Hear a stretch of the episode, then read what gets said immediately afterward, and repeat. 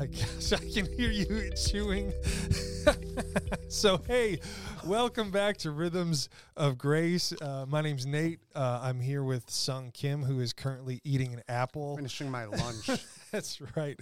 Uh, so this is a podcast that we launched specifically because um, there's a one of one of the things we were talking about is that there are lots of things that you are thinking about or processing that don't necessarily fit or make it into a Sunday sermon. Let's say there's a lot of ground that we want to cover um, that doesn't always fit very nicely on on stage on Sunday, but it still is vital to to living a life of faith.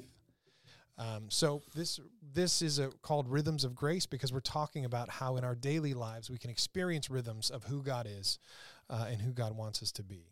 So we've been talking uh, about seasons, we've been talking about stages, uh, and this uh, episode I'm like entering with a great deal of fear because we're talking about, about adolescence, which was a terrifying season in my life. Was it? Well, yeah. Okay. Yeah, and I will get into it. I, Yeah. You know, because we're going to be talking about um, identity, Yep. right? Which, Mhm. uh, which, um, for various reasons, was was hard for me uh, in adolescence. Mm. But um, yeah, and and uh, so well, let's just dive in. Let's just dive in. Why don't you? Why don't we uh, get started? Yeah, and the framework we've been using to go through these stages is by a psychologist named Erik Erikson, and he in each stage he has kind of two attentions. That th- this stage is where a person develops certain things, and so in adolescence, ages twelve to eighteen, he would say it, it is the tension between identity versus identity confusion. Okay. And that plays out in so many different ways. You know, when you think of adolescence, that's a season where you you you know you're uh, you're preparing for young adulthood, and so you can oscillate between uh, acting like a child, Yeah. and, and and being responsible like an adult. Yeah. Um, and so it, it, it's it, it- you're trying to figure out who am I? Sure. Adolescence is where uh, people start to try to they sort of form their alliances in high school. Let's say, like, are you a jock? Are you a geek? Are you know stoner? I mean, maybe maybe I'm just referencing 80s movies but but again like that that is part of what happens people really begin to try to find out who am i and a lot of that ends up being alignment with with peer groups or Mhm. uh, or i guess it doesn't even have to be physical peer groups anymore it can be digital or online. Yeah, and so I think especially during that phase, it, it's really the, the default is to find your identity in certain areas. So, uh, like academics. Uh, Mhm. or even ath- athletics, and so sometimes students will just dive into one or one or more of these things bec- uh, because they get affirmed, and if they didn't receive affirmation maybe at home or in other places, this is the place where they finally feel like maybe this is who I am. Oh yeah, I mean that was absolutely my experience. Uh, my older brother was and still is sort of unapologetically sort of like on the fringe and very comfortable there in a lot of different ways, and he's received a lot of um, affirmation for that just because he's so unapologetically who he is. My younger brother, who's two years younger than me, loved to be the center of attention. He was like always on stage, singing, performing. He loved it, and I literally was like the invisible middle child. Uh, and and so I I, I decided. Where are you, Nate? I can't see you. Right. So I decided to kind of um, create my identity by high, high, high performance, academics, uh, leadership, kind of like the ability to move in social circles, um, sports. I basically tried to be the best at everything that I could, and like you said, I got a ton of affirmation for that. A ton of affirmation. Yeah. So h- how did that work out? Yeah, it sucked. really? I, mean, I basically feel like the lessons that I learned in adolescence about being a high performer, I have spent the rest of my life trying to unlearn. Wow. It, it has been, uh, it has been, while it has made me successful in a lot of ways, internally, it has been continually destructive. Hmm. Uh, and not only to me, but it's been destructive to my wife and my kids. You know, like my tendency to like demand perfection from my kids was something I had to work really, really hard to undo. If I was insecure about how I was performing, like that made my marriage really difficult. You know, I was miserable and Yeah. still am sometimes. If I feel like I'm underperforming, uh, I can just be a real, like, miserable person to be around. Yeah. So I'm trying to unlearn it. Man, you know, my my dad was uh, ha- kind of laid those same kind of expectations growing up. I remember I I I, I struggled in math and like whenever he left home he and it was the weekend he would always leave me math problems to solve. Like not tied to your homework, but just literally like dad homework. a- yeah, and like, get this. He'd be like, I'm like, Dad, I don't understand this algebra problem, and then he'd be like, Here, this is how you do it, and then, oh, let me show you calculus oh, too. Oh, man. I'd be like, Dad, I don't even understand algebra. So did you? Were you one of those kids that then tried to rise to the level of achievement? No, man. Oh my goodness. I, I, knew, I, I knew the answer to that. there was a part of me that was like, screw you, right? Yeah. And it was like, uh, so rebellion was my MO. I, you, you know, throughout middle school and high school, I tried the academic track and, you know, like I'm, I'm, um, I guess I, I don't know. I- I'm smart in a different kind of way. I mean, it's true. It's true. We could joke about it, but it is true. You got street smarts. You got- you, you know, I mean, here, here's an example. Junior year, I'm taking chemistry, and uh, um, our, our chemistry professor was like a year from retirement. He was this old guy, just really nice, but just totally oblivious. And like literally half the class, we would cheat on exams. oh my gosh. Like he was so oblivious, we would pass answers to each other. And so going into the final exam, my junior year, I had a 99% in chemistry. I actually knew nothing about chemistry. Wow.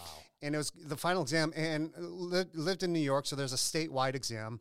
Uh, it was called AP. Oh, uh, no, I- don't remember what it's called. But anyways, um, and I was just like, I have, I don't know how I'm going to pass this exam. I don't know anything.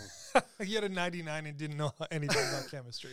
Well, so the night before the the statewide exam, uh, a couple kids broke into like a vault where they stored What? the exam, and they published it in some state, city or state newspaper. And so they had to cancel the, the statewide exam. So I, I, I, I, got off chemistry with a 99%. No way. so this is going to crack you up again. I have only cheated one time in my life, and I remember it. Are you ready? Yeah. in fifth grade, I didn't know the capital of Florida, and we were taking a test, and I looked at my neighbor's paper. I even Oh. remember who it was, and it was Tallahassee. So whenever, that's literally the only time, uh, man, I have ever cheated, and I still, Oh I even remember the name of the of the girl that I cheated off of. Oh my goodness. Yeah, so academics was not where I placed my identity, you know? And so I actually did really well in, in high school academically. I placed out of first semester calculus my freshman year in college. And like my freshman year, uh, uh, get this, I flunked two out of my five classes. Oh man, I, I I was just like this newfound freedom. Uh, I, I was like hundreds of miles miles away from my parents. I just partied. I just you know, Yeah. and and so, and it, it was true of athletics. You know, I, I played football. I played volleyball. I played track and field. Uh, you know, I was fine. You know, nothing to write home about. And um, so again, those things that some people really excel in, I, didn't. And um, but uh, you know, when I look back towards my years of rebellion, and, and this is true just in general when rebellion happens, um, a lot of times, you know, there are things that you hate, let's say about your parents or the way they see things.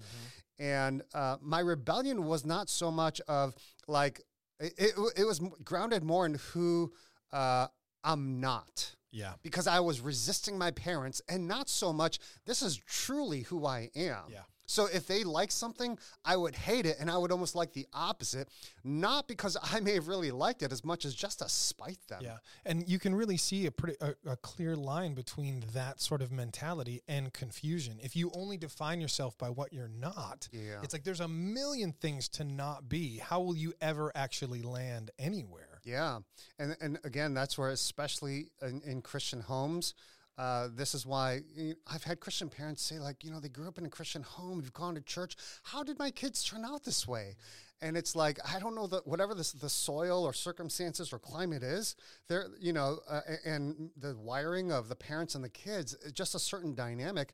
Some, you know, uh, the, the, the hardest, the hardcore atheists of this world are all children of the church. Yep. They didn't become atheists because they grew up in a non-religious home. Right.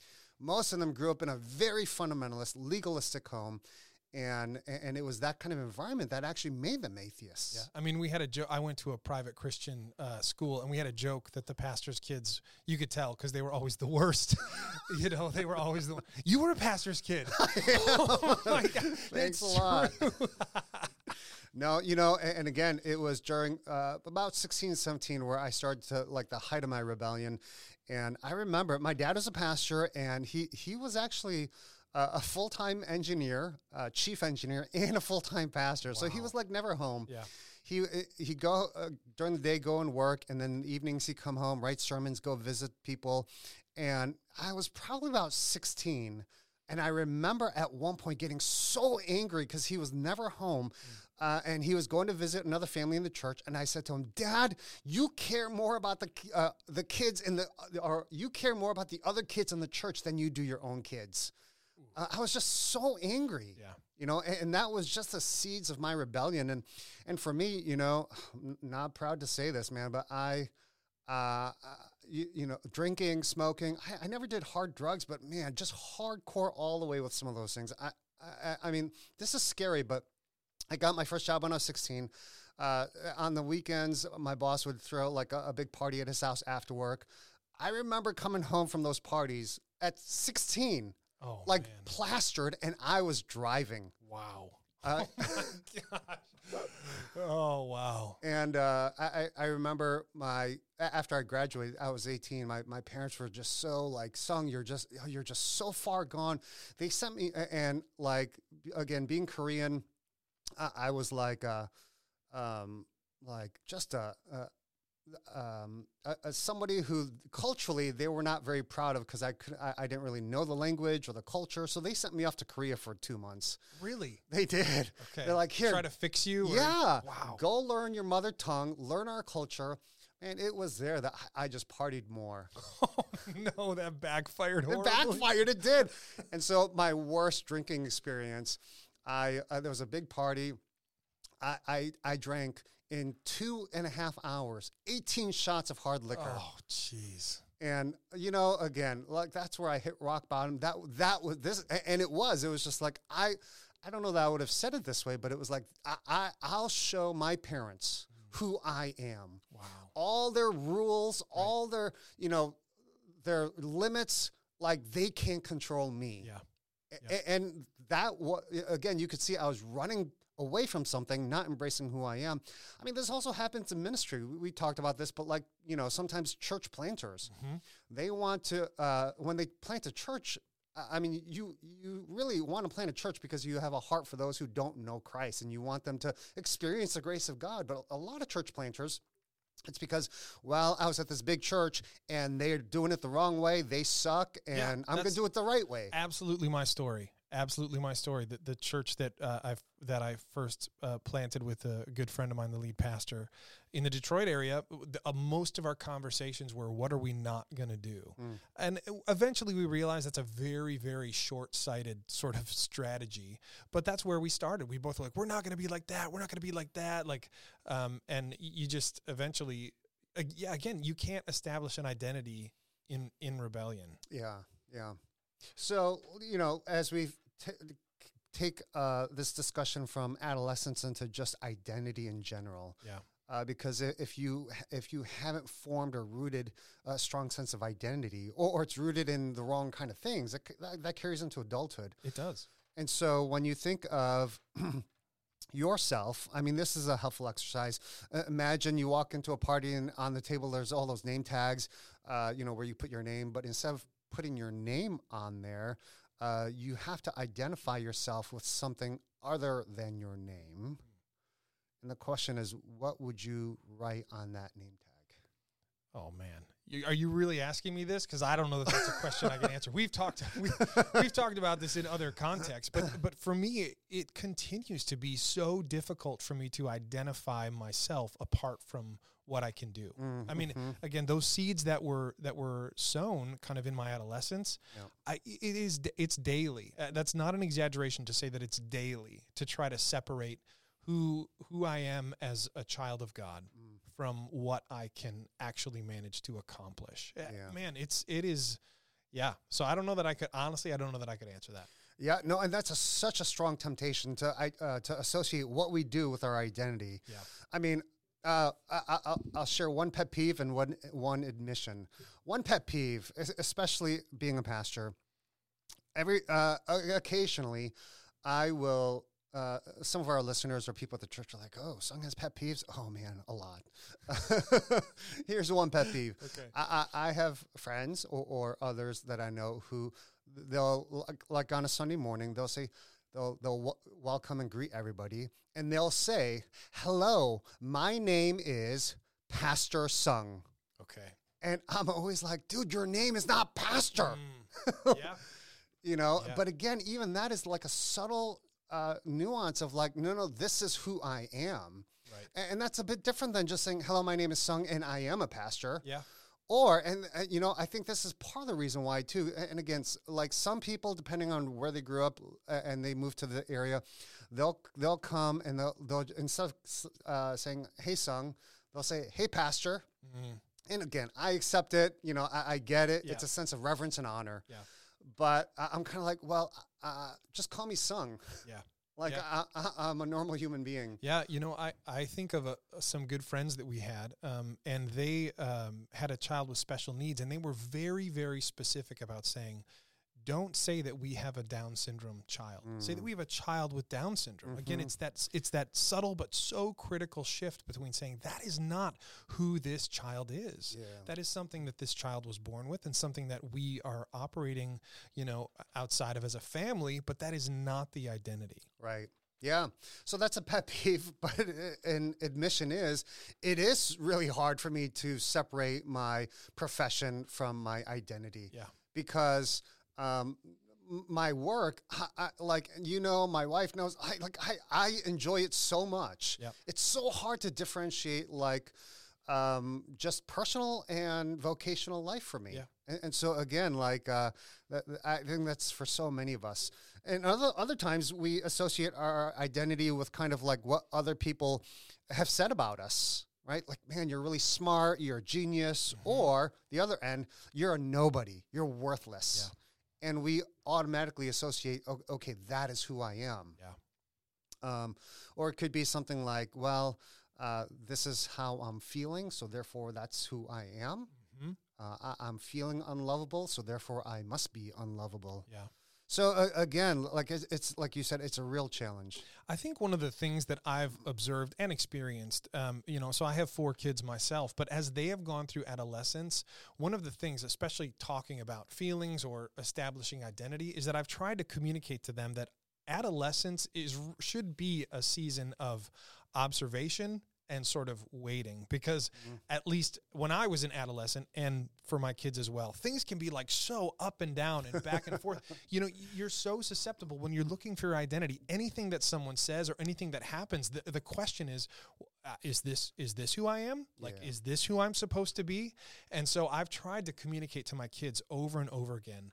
We don't make those decisions right now. Yeah. You know, we we simply observe and we will let God reveal our identity to us in time. So it's not like we're ignoring those things, Right. but we don't ever take them on as our identity in this season because there's just man, there's just too much in the mix, you Yeah, know. And yeah. not to mention emotions and hormones and everything is like, you know, just off the charts. I love you kids if you're listening. well, and I think you're getting at uh, something really critical. I, th- I think our culture today will tell you your feelings or your actions determine your identity. Yeah. Right. Biblically, it's actually the other way around. Your identity determines your behavior, and, and it's your identity that gives you the filter for how to interpret your feelings. Mhm. A- And so, if you're ever thinking like, okay, why do I do what I do? Why do I respond the way I respond? Like, just you know, understanding who you are determines what you do. A- And this is where I think the church, in general, like uh, in broad strokes, just makes uh, a mistake here because churches we can focus a lot on somebody's behavior. Yeah. And then what we want to do is we want to modify your behavior. And that, that's true of parenting too, right? Let, let's change your behavior, but we don't get down to the root of, of identity. Yeah. Um, but again, i i it's your identity that determines uh, how you behave and how you interpret your emotions and feelings. in some ways i understand the the pull that direction because Yeah. it, as a parent or as a as a you know a person of faith it's like easy it's like observable you know like it's, Yeah, yeah. it's there's like uh, those lists are very very concrete Mm. And even as we were talking about this earlier identity is not nearly that concrete. So i, I can appreciate especially as someone who wants a checklist the pull to say well look just tell me what to do and not to do and then we'll call that my identity and we're good to go. But the reality is that there's a ton of things happening under the surface in our souls, in our spirits, in our minds, emotions that God is is has has created and is crafting to be something really quite different from merely what we do. right and, and even that that can even be for like um, if you think of yourself like well i'm a good dad Yeah. i mean you would think like okay well that's that's a good identity yeah but you know even that can fall apart because the moment you get upset at your kids and you get surprised at your own anger Yeah. Like there goes your identity Yeah. right and so I, I think this is what you're getting at like how do you root your identity in something that isn't going to be stripped away from you Yeah. because even your your self perception of being a good person or a kind person uh, in, in moments of stress or, or conflict, uh, like this dark side will just rear its ugly head on, Yeah. and, and then there goes that sense of Sure. uh, who you are. And and again, for me, that has been a continual struggle. If if I define myself by what I do, and then if I'm unable to do, that like throws the whole thing into disarray, right? It disrupts the whole system. Uh, so there is so much value in being able to separate those things out. But full disclosure, and I, and I hope we can talk about this a little bit. I don't quite know how to do that. To be totally honest, you know, I mean, it's for someone like me who has literally spent decades developing um, the the sort of identity around what I can accomplish, I almost don't know how to unpack that. Mm. I don't think I'm the only one, Yeah, yeah. but but I, that I would love to tell me what to do. Someone, I need your help. Well, I don't know what to do, but I, I will share this because you know, oftentimes in my conversations with my wife, she will say like she will uh, resonate kind of with what you're saying too. Yeah, um, you know, like because we, we'll talk about identity and and, even like what happened, for example, when I surrendered my life to Christ, how radical of a shift, and it, at the core of it was a sense of identity. And, and she'll just say like, um, again, there's a lot of areas I struggle with. This is this is less an area where like um, uh, the sense of uh, the groundedness of who God says I am. I, I think because it was so central to my experience uh, of coming to Christ. You know, uh, uh, kind of going back um, with my dad, like there was a, a, a lot of sense of anger, and, and I've shared some of these stories in sermons, and, and if you're a part of Grace, you, like you, you may have heard these stories, but um, it's worth retelling. But um, I, I remember there was w- one. This is back in the MTV generation. The, the the millennials and Gen Zs are like MTV. Wow, what is that? is that on the oldie station? but the, there was a, a song by Aerosmith called "Janie's Got a Gun." Janie's got a gun. That's right. Yeah, And they had that old pickup truck like you have one on your farm. That's right. And uh, the tune is just really catchy. But I remember just the the video, music video, just captured me because this was maybe at the height of my anger towards my dad. And Janie in this video, I mean, it, it was real. It's a really sad video. She she's being kind of sexually abused by her dad, and, at one point she she secures a gun and blows his head off. I remember watching that video, and I was so angry at my dad at this point in my life. I was like 17 or so. Like I, I remember feeling like, man, if I had a gun, Wow. I would do the same thing. That's how that's how much rage I had Yeah. towards his absence, Mo- more his absence and more his volatility when it came to his anger. Okay. It felt very capricious. Uh, there was no logical reasoning to some of the things that he said or did. At least that's what I felt like. And so when I came to Christ, it was my freshman year in college, and um, it was at a church uh, lock-in or or something like that. And it was during a, a portion where we're, we were singing songs. And, and you have to understand, I'm like kind of like, okay, I, I'm just here because my dad wants me to go to church, but whatever. But the song just really catched my heart, and I remember this sense in my heart, like God saying, um, not audibly, but like a strong sense, like emotionally, mentally, just at the soul level, kind of kind of saying over to me, like, you know, son, I know you feel like you grew up without an earthly father. Um, but now understand that I, I am your heavenly father. I I mean, I broke down. That was the point of surrender for me Wow. in the midst of all my rebellion, all the shots of drinking and all, it, it, it was that. And it, it spoke right to the core of being loved, being accepted, and like a whole different identity. A- And the, uh, the amazing thing is, like after that, like the, the kind of gap that uh, I had with my dad in terms of our relationship, um, and the, uh, like the vertical uh, reconciliation with God, like literally overnight start to change my horizontal relationship with my earthly father. That's amazing. And, and even to this day, like, man, it's just, we have such a strong, good relationship. But when you looked at my teenagers, you would have never thought, Yeah. never thought that we Yeah. had a good relationship or any chance of having one. Yeah. And in some ways I think that story demonstrates that identity is is beyond like simply what we do or think or feel, you know, like something changed that you weren't even sort of consciously working towards, but God transformed something fundamental. Uh, you know, again, I in some ways I wish I had a transformative experience. What do we say for people like me who kind of feel like as identifying who God wants us to be is maybe a little bit more of a process. How do we begin that process? Yeah, again, I think it's really easy when you're not rooted in, let's say, uh, scripture or, or just being in the presence of God. It's really easy to hear the voices around you Yeah. work, family. I mean, you know, uh, uh, social media to say, well, you're not enough. Yeah.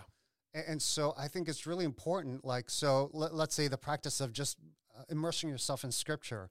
For example, one of the things that scripture says in Ephesians is like, you know, in Christ, you are God's masterpiece.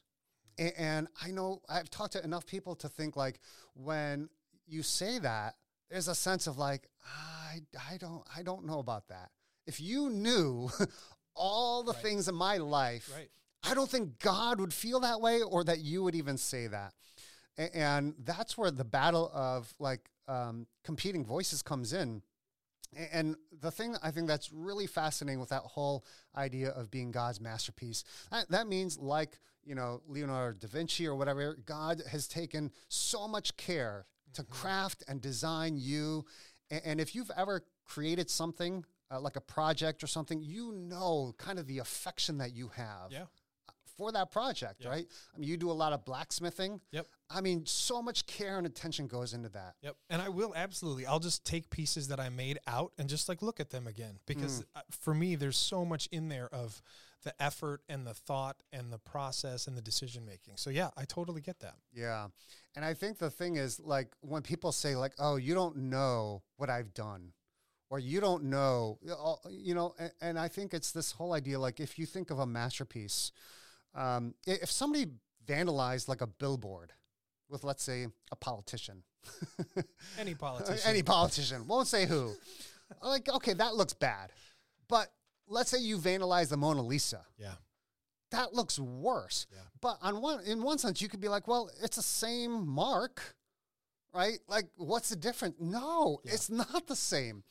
Like the original glory of the thing that got defaced determines the degree of the tragedy of that uh, of that vandalism. Yeah. And so when sin ruined uh, us as human beings, um, it's not like God is like, oh well, okay, there goes that billboard. Right.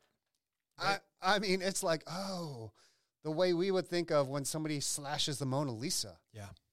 Yeah. And just think of all the care, attention, and even money and resources and time it takes that people that the experts uh, invest in to restore art that has been ruined. Yeah. And so to say, okay, you in Christ, yeah, you may have been defaced by sin, but let's understand, like more than sin, your identity is in uh, being the crown of God's creation. Yeah. That's so good. And I think one of the other things that we, and again, for me, that has been so helpful is that the, the twin sort of strategies of soaking myself in scripture Mm.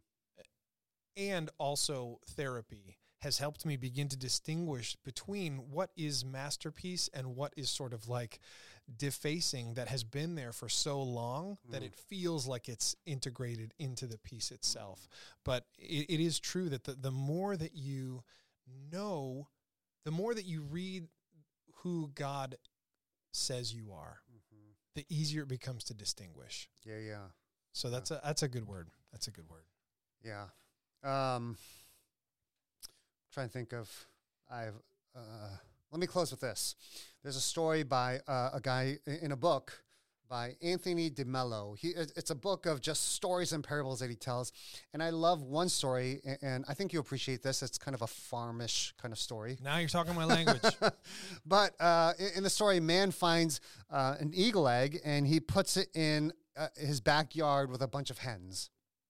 And the eaglet hatches, and he the eaglet just kind of hangs out with all the chicks, and they grow up together. And all his his life, this eagle thinks that he's a backyard chicken. And so he scratches the earth. He go. He eats worms and insects. He clucks and cackles and whatever else hens do. what what else do they do? That's pretty much it. Okay, A- and then so and then he growing up, he would always thrash his wings and fly a few few, few feet off uh, uh, off the ground into the air, just like all the other chickens. And one day he spots this majestic bird flying across the sky. He looks up and he he turns to one of the chickens and says, "Who is that? What is that?"